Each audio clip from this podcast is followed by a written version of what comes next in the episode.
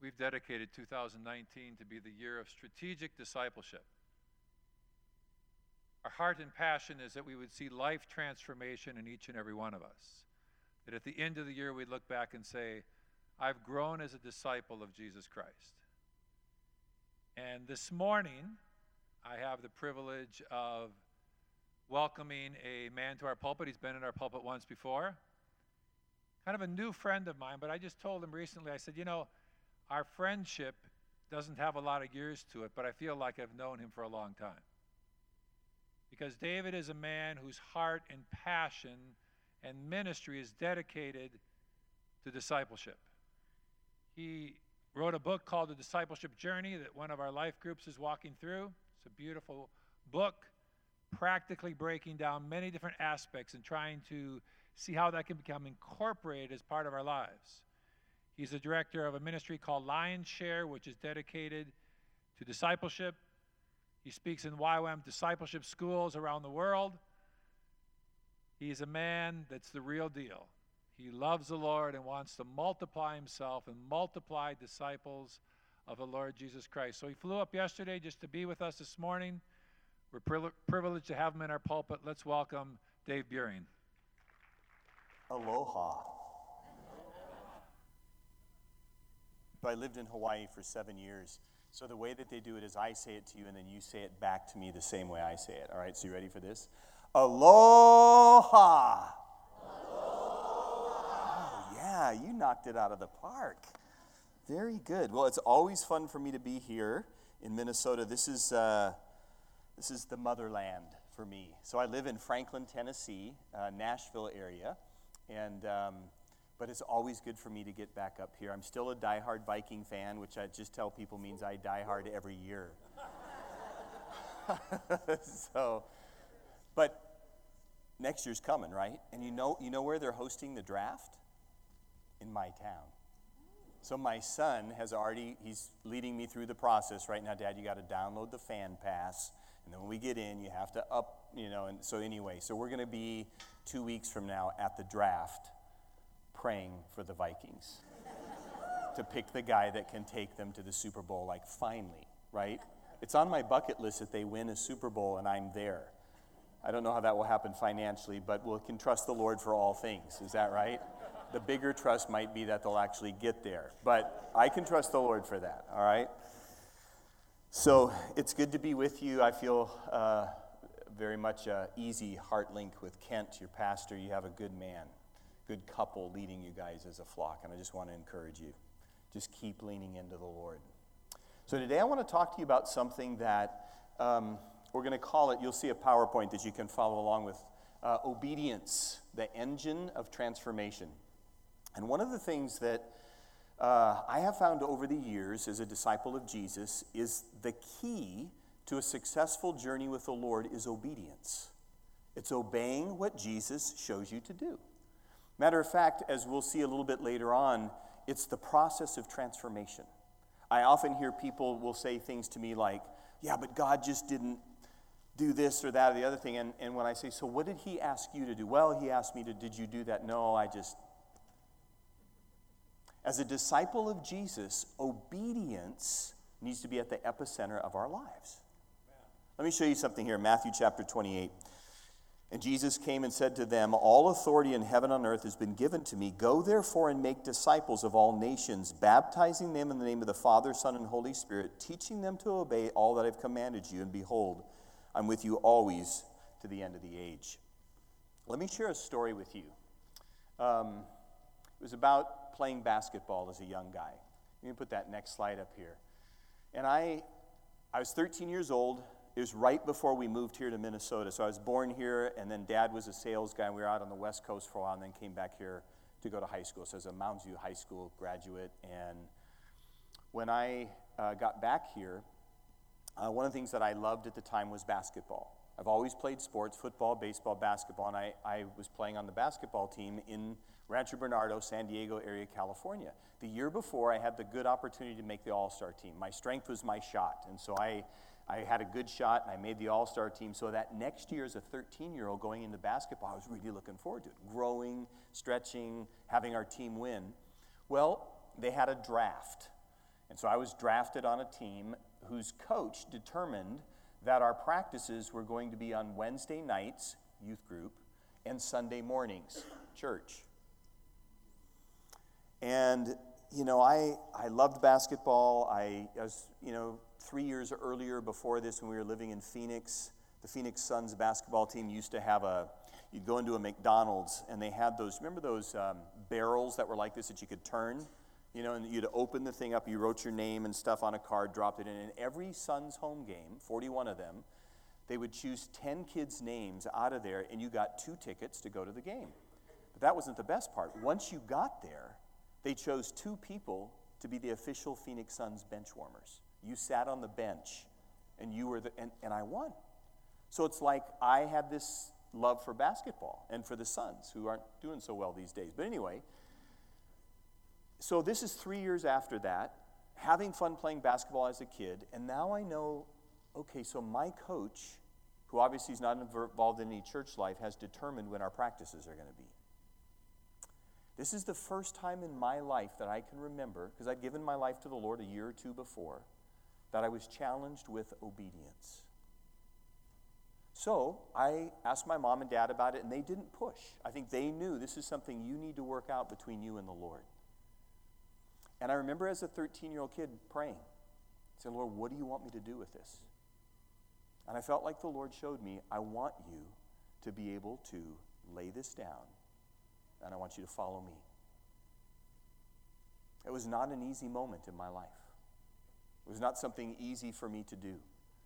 But I remember learning through that moment that following Jesus meant there was going to be some sacrifice, there was going to be some obedience that was going to be required.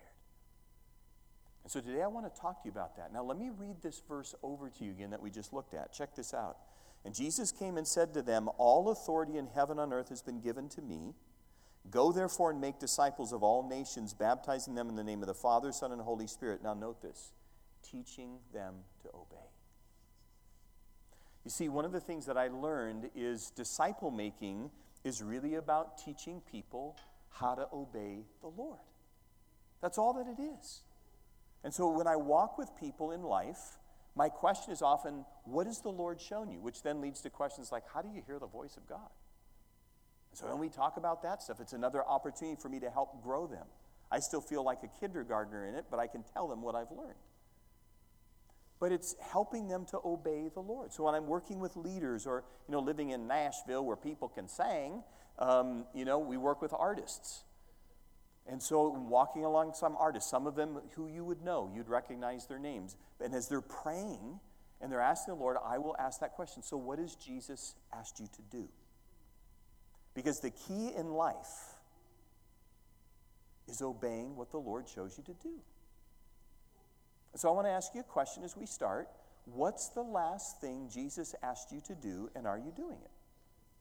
Whether it's tend your wife well, whether it's obey your parents, whether it's I want you to go on the church's missions trip this summer, or whether it's a volunteer opportunity, the Lord said, I want you to jump in. And, what was the last thing you know the God of heaven and earth said to you, and are you doing it? Now, let me be a little dramatic on this. Don't you think if the God of the universe, the creator, of molecules and Mars, stops to show you something that it might be important and therefore might be important to actually obey because you can trust him. But see, sometimes we forget that. And it's paying the bills and taking the dog out and doing life, and we forget about obedience. And by the way, while we're here, let me say something to you about this. When you hear the word obedience, for some of you, you kind of get locked up because you think legalism. That's not what obedience is. Like if we were with Jesus on the day he said this, this is what it would have looked like. If you love me, you'll obey me. It was not, if you love me, prove it by obedience. Some of us think of God like that. He's not like that. He woos you with his love, he wins your heart with the way he cares for you, and then he says, hey, by the way, would you co CO dash mission? Would you co mission with me? If you love me, you'll obey me. So it showed me in my own life that I can really gauge my love for God not on how loud I worship and how much I put my hands up or how much I put in the offering. Do you know that Jesus' love language is obedience? You can really measure your walk with Jesus by the de- deliberateness or lack of deliberate, deliberateness of obedience. Let that get on you a bit today. Wear that a bit for the next little bit. And if conviction comes and the Lord's probing like this a little bit, you'll have an opportunity today to say, Jesus, I want to make that right. So, let me show you something. Can you throw that next slide up here? I want you to, to notice these things.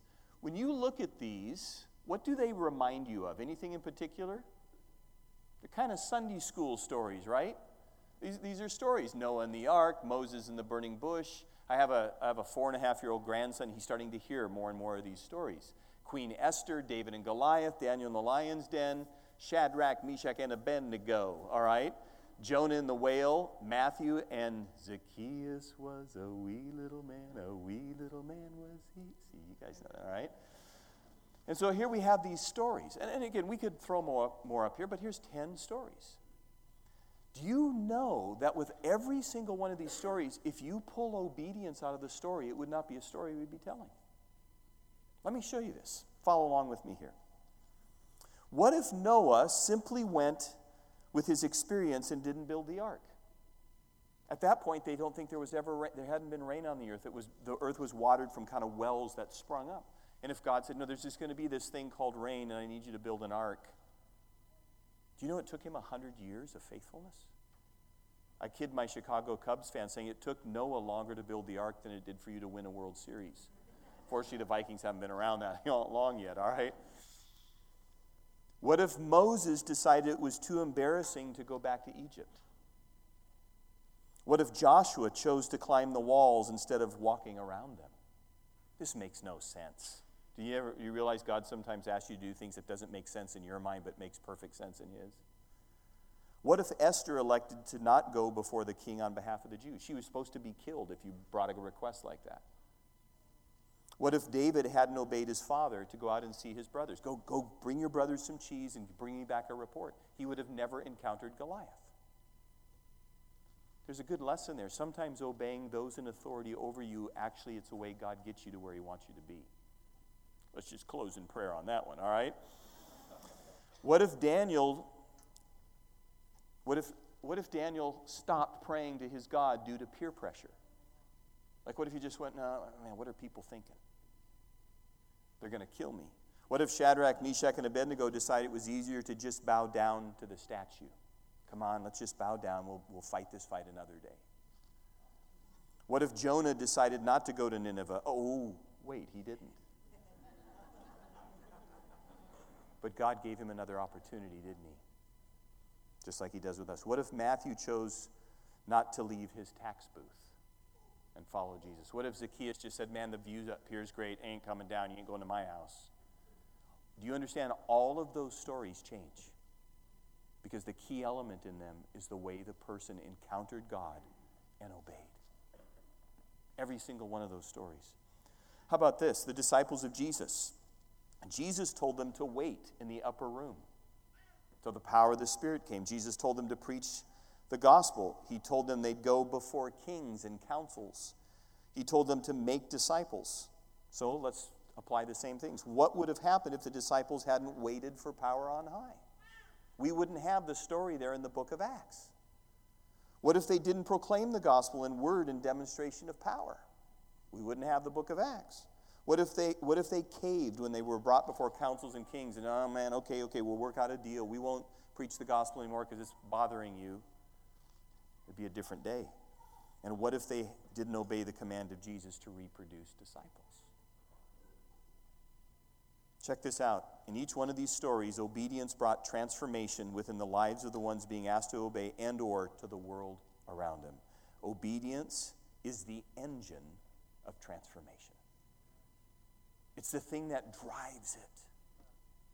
And so when you're crying out for transformation in your own life or in society, in the world around you, and it's not coming, this is where we need to start. Ask the question what is the Lord asked me to do about it?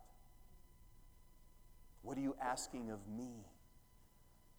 And this means we need to learn to be dialed into the Lord. That's why, for me, you know, as a pastor and Kent as pastor, we say, hey, are you having regular times with the Lord each day? Whether it's in the morning or in the evening or in the afternoon or in the drive.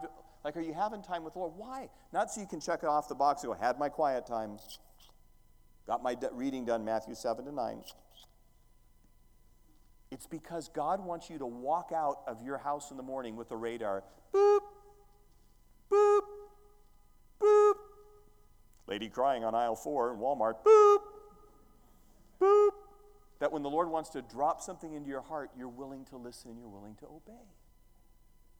You see, the world around us, for example, let's just take movies. I love going to movies with my wife.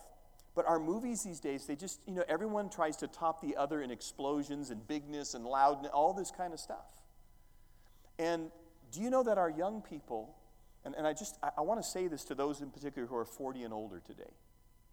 The next generation is dependent on this generation of the church to live this out because what they need to experience is a book of Acts experience. They need to see the dead raised, they need to see people healed. They need to see the gospel preached in the midst of a culture that is becoming more and more unfriendly. But if we don't model it for them, then the big exciting things are over here in entertainment rather than saying, No, I laid my hands on them and they were healed. And so this isn't just about me at 59. This is about us looking at the generation coming behind us because they want things that are real. They want things that are tangible.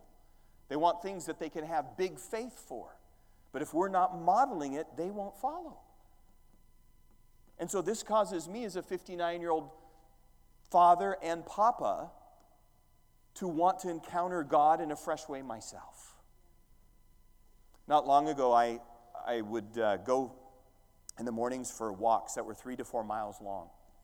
And there was an area by where we used to live that was easy for me to do that.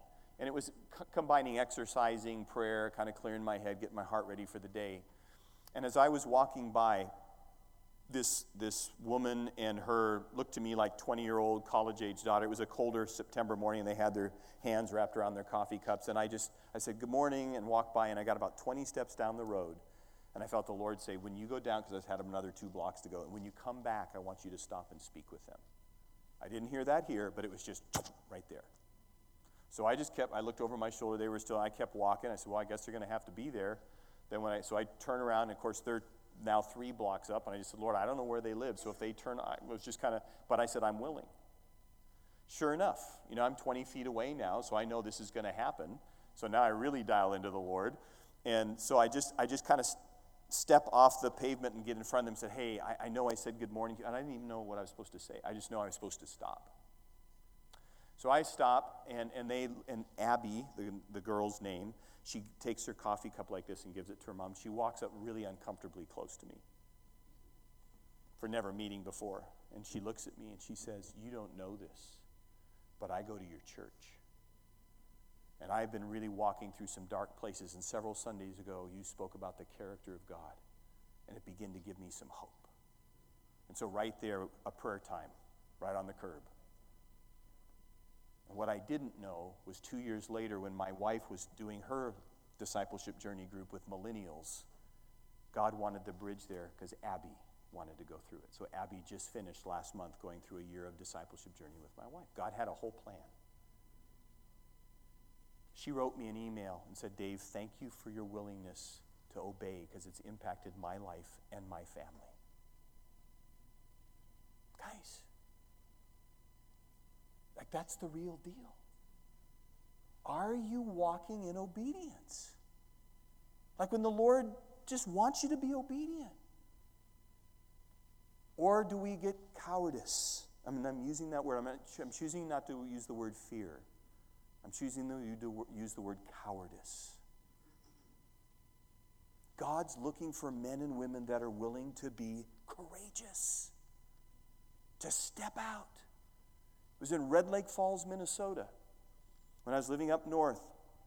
My friend Carol, our family friend and ministry friend of many, many years, is here today with me. And we, li- we lived up there in northern Minnesota, and, and this would have been about before the time that Carol was up there. But um, I was asked, asked as about a 21 year old to speak at a youth conference at Red Lake Falls.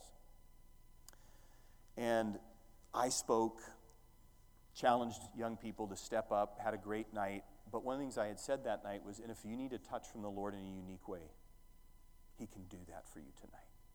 So some kid, high school kid, comes up to me and he says, Can God heal my leg? I said, like, what's the deal with your leg? He said, I'm a hockey player and I have to have a lift in my skate. It doesn't help me. I said, Can I see? So what I did is I took a chair and another chair, sat them across from each other, and I just said, Hey, take your shoes off and your socks so I can see what you're talking about. And I sit down, he sits down, back up against the thing there so he's straight. And I said, Hey, just put your you know, put your heels in my hands. And so it looked about like this. This one was that much shorter. And he said, Do you think Jesus can do something about this? Well, Mr. Man of Faith and Power had the faith about the size of a mustard seed. But you know, that's all you need. And I prayed. And I watched as this leg right here, about two and a half inches shorter, did this. And as it's going like this, my eyes are big, and I look up him, and he's crying, and he's realizing he's encountering the risen one. Do you understand? Unless you step out when God asks you to do something, you don't ever get to see it. You just get to hear everybody else's stories. But if you're willing to obey, you're going to be the one saying, Pastor Ken, I need to share this. Because God will have done something through your life. And as a disciple of Jesus, He invites us to obey. He is, if you love me, you'll obey me. Why? Because out of love for Him, how can you not? This is how the church gets on the move. And precious people of God, and I'm the first to confess this, we have created habits of disobedience. It's like we hear it, oh, that was a good message, or in small group, that was on. But do you do something with it? Do you do something with it?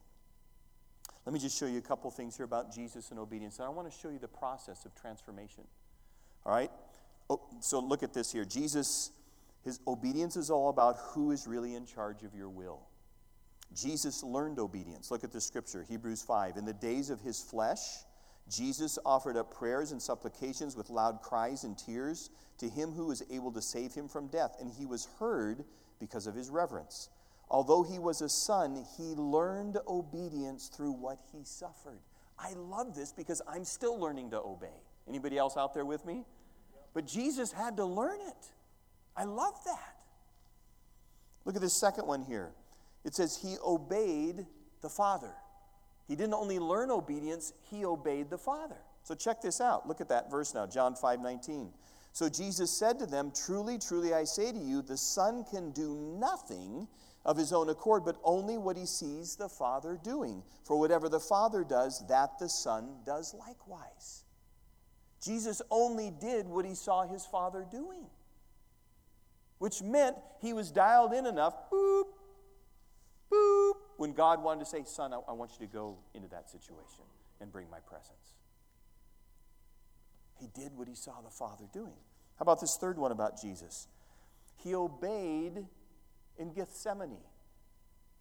It's kind of coming up here this week, isn't it? As we recognize Jesus in Gethsemane. What does it say? And going a little farther, he fell on his face and prayed, saying, My Father, if it be possible, let this cup pass from me. Nevertheless, not as I will, but as you will. And he came to the disciples and found them sleeping, and he said to Peter, So could you not watch with me for one hour? Watch and pray that you may not enter into temptation. The spirit indeed is willing, but the flesh is weak. And everybody said, Again, for the second time, he went away and prayed, My Father, if this cannot pass unless I drink it, your will be done. Even in the most intense moment of Jesus' life, he said, Father, not my will, but your will be.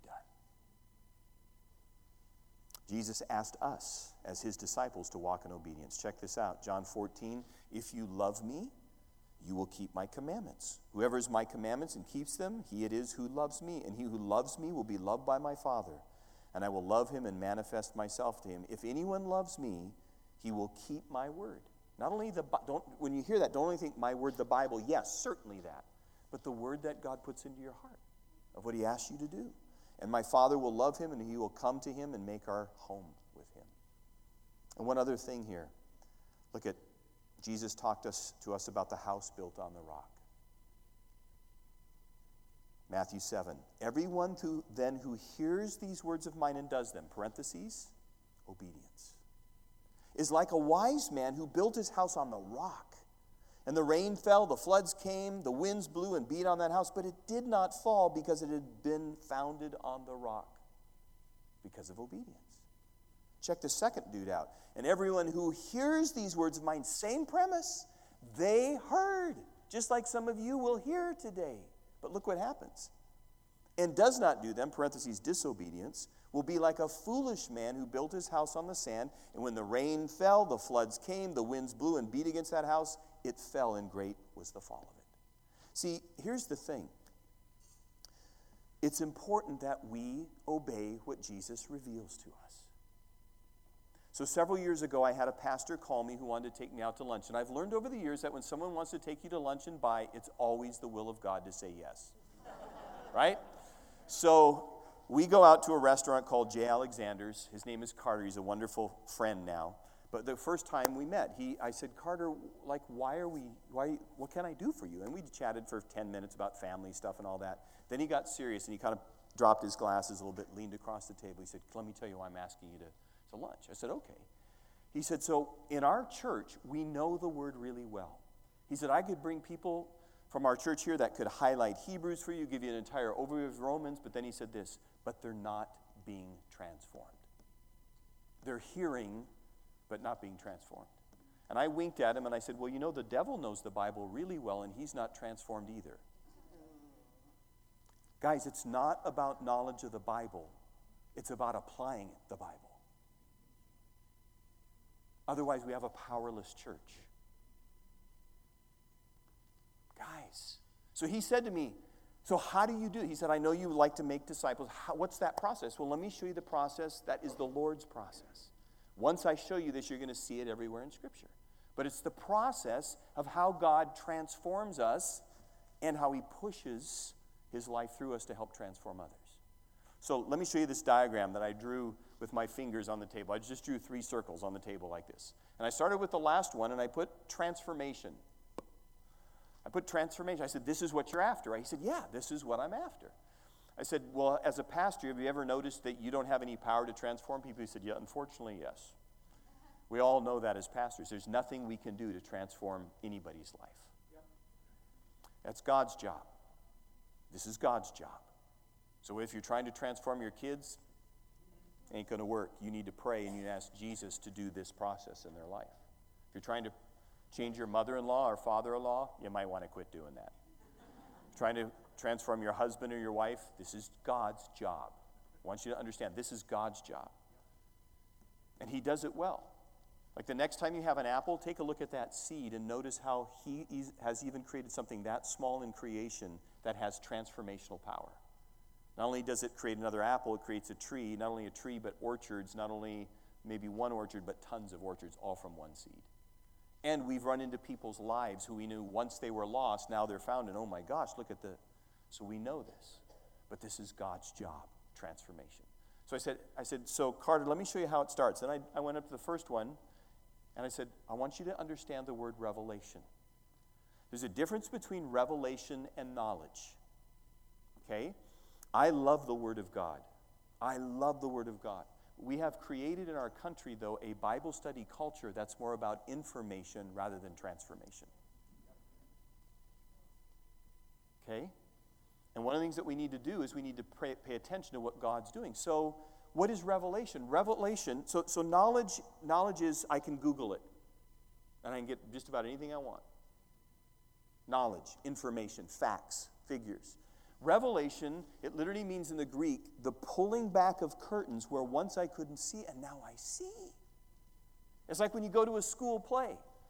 At least in Tennessee, the way the plays are, when our kids were little, we'd go to the play, everybody be yakking, someone would kind of do this with the lights, and then the lights start fading. Everybody means go sit down and start being quiet, and you're all looking up at the big, have you noticed navy blue, burgundy, or black, you know, curtain up there? And once that curtain's opened, it's like, oh my gosh, it's a space shuttle, it's a Hawaiian island, it's an old western town. It's once I didn't see, now I see. That's revelation. And what God is wanting to do is from a sermon, from a friend over a cup of coffee, a time of worship, a time in the Word, whoever, wherever it comes from, are you aware that God wants to pull back the curtains and show you stuff?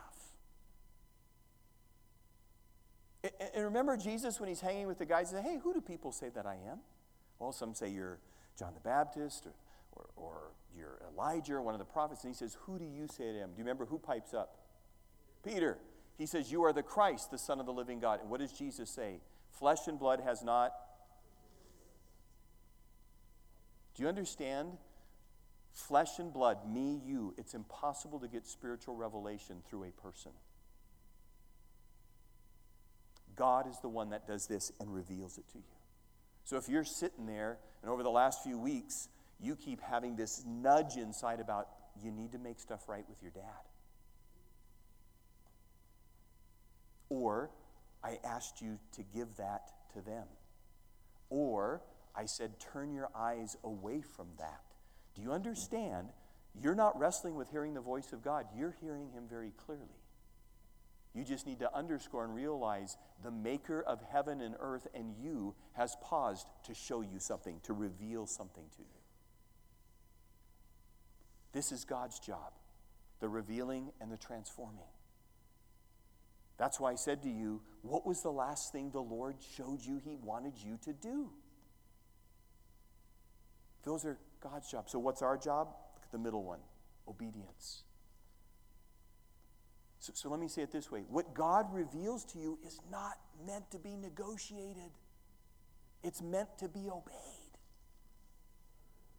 Again, maker of Mars and molecules stopping and showing you something. And we just kind of view it as like, you know, when we were in high school, and oh, you could go to Notre Dame, the U of M, you could go over to, uh, you know, and we just kind of view it as advice. And I want to say, we have got to recover the fear of the Lord that says, when God shows me something, I'm stepping up to the plate. This is how transformation happens in you and through you. Both. And so, are we, are we paying attention to this? Let me just show you discipling. This is stuff we're supposed to pass on to others. Remember, teaching them to obey. So when I'm with folks, like throw, throw this, um, there's two pictures there. Throw that first picture up for me. So th- this is my friend Kent, the guy in the white next to me. I'm on the end. And so Kent, about 16 years ago, I began to, begin to pour into Kent's life the things of God. Kent discipled George, who's about five years older than me, and George travels with me every once in a while, and so it's always fun for me to say, I want to introduce you to my grandson. So people are looking for looking. Here comes George. Do you see, he's my spiritual grandson. I poured into Kent, who's a son in the Lord. Kent's poured into George.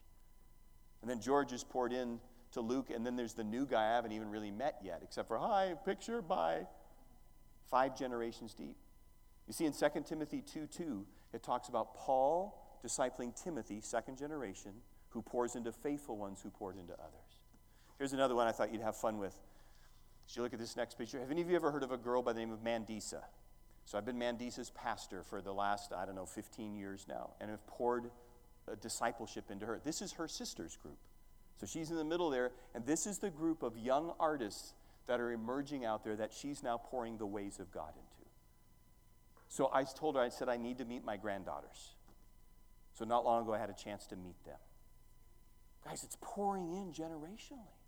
Like, I want you to understand when your pastor is talking to you here about disciple making, I want you to understand disciple making is the primary, I'm not saying only, but it's the primary way of advancing God's kingdom in the world. Like, you cannot see the culture change because you're yelling at it and picketing. You first you pray, then you obey, and you obey by pouring the ways of God into a person that God can then pick up and put in office. In my state where I live, we have a brand new governor who happens to be in our church who is a man of God who waits on the Lord, who seeks God's face. It is remarkable what is happening. His first day in office, he goes to our black university, uh, Tennessee State, and he's the first governor to ever be there for Martin Luther King Day, declaring God loves the nations. God loves African Americans. The second day, he took our 15 poorest counties and he created an initiative so that they can get up to speed. Racial issues and the poor, his first two days in office. That's pretty awesome. But see, the way that disciple, how, see, disciple making is God's plan, not just to, to impact the church, but to change the world. Because if we don't pour the character of God, the ways of God, the mission of God into people's lives, that then God can go like this and plant them places, transformation will not happen. Are you following me? This is why Jesus taught the multitudes, but spent his three years pouring into 12 guys. And then when he left, and they are empowered by the Spirit, we see the book of Acts. So here's the math. Book of, the book of Acts is not the book of Acts because of the coming of the Holy Spirit. The book of Acts is the book of Acts because of the coming of the Holy Spirit on discipled people. You have to do the math. The empowerment of God coming on people who had been poured in the ways of God. And it brings the transformation of God. Are you following me? Let me just close with this engaging obedience. How do we do that and how do we re- realign to it? First of all, we need to live fully in the moment, we need to be present. So often today, it's like, hey, how are you? And as you're shaking their hand, you're looking like, are, are you fully present? Or would people say, nah, I know you're here physically, but you ain't here? Like one of the things we have to do is be fully present. On my way home, when I had my, I got kids that are 34 and 32 now, but they were in our home. I had a certain place that I could drive underneath. It gave me 20 minutes to think about work and kind of unload it all and all that stuff, and then to get my heart ready. So when I walked into my house, I wasn't just a ragbag dad exhausted, because I, I wanted to love my wife and kids well. Do we do that kind of stuff? Are we being challenged? Are we living? Are we saying, okay, I got to be present for my wife, present for my kids, present for my husband, present for those on the job, present in Walmart on aisle five? Because you never know when the risen one may want to break out of you to touch a life. Secondly, watch and listen to co mission with Jesus. Learn how to cultivate when you think it's God prompting you, and learn how to watch when you think, oh, I see what God's doing here and where He would have you step in. And then again, act courageously. When the Lord shows you something, like what's the worst thing that can happen? The worst thing that happens is you have to apologize and say, you know what, I, I think I missed it. Guess what? You just grew in humility. Trust me, I've been there multitudes of times. But if you don't step out, you never get to see what God can do through you. So, how do we rely into obedience? Three quick things. Begin with repentance. Begin with repentance. Lord, see, repentance means I'm going to own it. I'm not sloughing it off to somebody else. Lord, I repent, and I ask you to forgive me for not being obedient to you, of just kind of making it an optional thing. And I receive your forgiveness in Jesus' name. Draw a line in the sand and begin anew. Secondly, we need to grow in the fear of the Lord. We need to grow in the I like to define that as reverencing and referencing God in all that you do. The thing I had to learn in my life is disobedience is really a lack of the fear of the Lord. The fear of the Lord is reverencing God. You're God and I'm not. I, I woke up this morning and could suck air because you gave me breath and grace to do it. Not because of anything I'm entitled to have earned. And the fear of the Lord is also referencing God in all that you do. And then here's you guys the chiropractic adjustment that you can do this day before you go to bed tonight. Obey the last thing God showed you to do. Jonah talks about, you know, if we don't forfeit the worthless idols that are in our life, we'll never know the grace of God through our lives. So I just want to challenge you as I close today. What is the last thing Jesus has asked you to do? Was it get up and have a quiet time? Was it to forgive somebody? Was it to go care for somebody? Was it to go share your faith with somebody? Would you guys just stand with me? I'm going to close. Just want to close here in prayer. I'm going to pitch it to Kent. Unless you want me to pitch it to someone else. Oh, the worship team. I see them coming. I'm very discerning. you guys, where's that last time the Lord showed you something? Whether it was conviction of sin, guidance, a relational issue, something He was confirming or affirming in you. Or maybe you're here today saying, you know, I, I don't know that I know how to hear from God. I want to encourage you, there's plenty of opportunities here in this precious church to learn that. Come and see the, the team and say, hey, how can I learn to do this? Because we have a God that through the Word and by the Holy Spirit in us wants to show us how to hear from Him. For my wife and I, one of those biggest things is peace. If Cheryl and I do not have peace about it together, and we don't have agreement, it's, it just back, gets back burnered. There's, we don't even need to pray about it because the Lord's called us to be one. And if one of the two of us is going, honey, as I'm praying about this, I'm just not there, back burner. Doesn't mean it's, you know what I've learned in my marriage? I tend to be the one that sees the next step, but my wife is almost always the one the Lord uses on timing. So it's learning to listen to the Lord together. Jesus, we thank you that you said when you were here, if you love me, with a shrug of the shoulders like it's a natural thing, then you'll obey me. Lord, forgive us. And if this is you, just kind of amen with me today. Lord, forgive us for the places of our lives where we've made obedience drudgery. Forgive us, Lord, where obedience has become kind of a legalistic word. And Lord, we forgive those who've hurt us and set us up to think that way. Lord, I pray that today you breathe new life into us, that we'd see obedience as an opportunity of affection for you and going on a pretty awesome adventure that allows our lives to be transformed and to let us commission with you in doing so. So, Lord, today, if that's you, gang, just ask the Lord right now, Lord, forgive me. Lord, forgive us for our places of disobedience.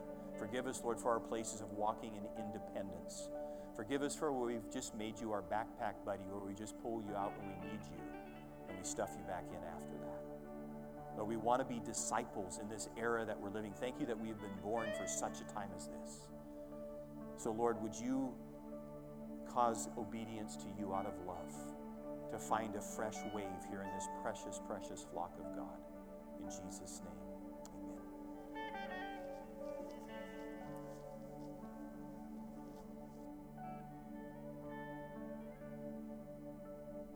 In a moment, we're going to take an offering to bless our guest minister tonight, today. But as Dave was speaking, I felt the Lord was just giving me kind of a an excited vision of what God wants to do through us. Just saying, what would this life, what would your life, your family, this society look like if we prayed, listened, and then, in the fear of the Lord, had the courage to take that step? Even on simple things like inviting people to church next Sunday. Christmas time, the Lord spoke to me and said, Send out a letter of invite to all the neighbors on this neighborhood mailing we have. I invited them all to church. I don't think anybody came. But I think I passed, I obeyed. You know, it doesn't always work like a formula. But God calls us to take steps of faith, and we're going to see God do such great things through this church as we obey, and that brings transformation in us. And that's what God wants. God wants to look down on us and every day see more and more of His glory, more and more of His reflection in each and every one of us. So, ushers, come on forward. Praise the Lord. We're going to take an offering. Bless Dave as he head back tomorrow morning. Just as the Lord.